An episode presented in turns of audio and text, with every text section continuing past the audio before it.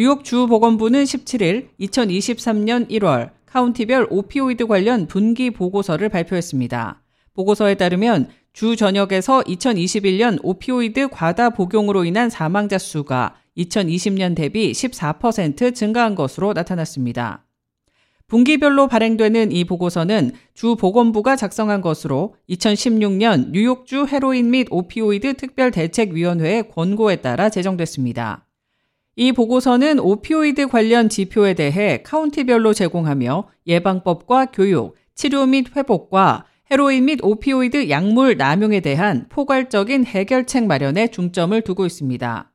특히 최근 몇 년간 오피오이드 관련 사망 증가를 주도해온 펜타닐은 헤로인보다 50배에서 100배 이상 더 강력한 약물로 현재 뉴욕주 약물 과다 복용 사망의 대부분을 차지하고 있습니다. 2021년과 2020년 약물 관련 데이터를 상세히 살펴보면 2021년 오피오이드 관련 사망자는 4,766명으로 전년 대비 14% 증가했고 응급실 방문은 1,430명으로 12.6% 증가했습니다.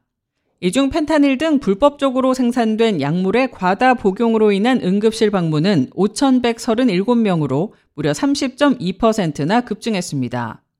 콜롬비아 대학 임상정신과 아서 로빈 박사는 이 같은 사망률 증가는 펜타닐 때문이라면서 펜타닐은 한 번만 사용해도 생명에 치명적이거나 영구적인 부작용이 발생할 수 있기 때문에 근본적으로 암시장에 나오는 약물은 사용하지 않아야 한다고 경고했습니다.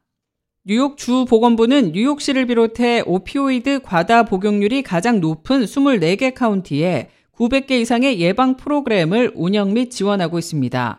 또한 해독약품인 날록손을 약국에서 처방전 없이 구매할 수 있도록 하고 보험에 따라 $40까지 지원해주고 있습니다.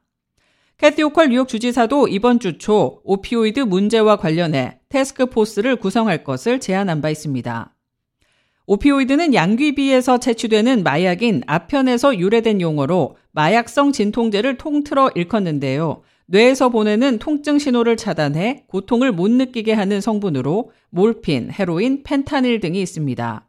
오피오이드는 1990년대까지는 주로 암 환자 치료나 수술 후 통증 완화 등에 쓰였지만 2000년대 이후 미 전역에서 만병통치약으로 여겨지며 과용됐습니다.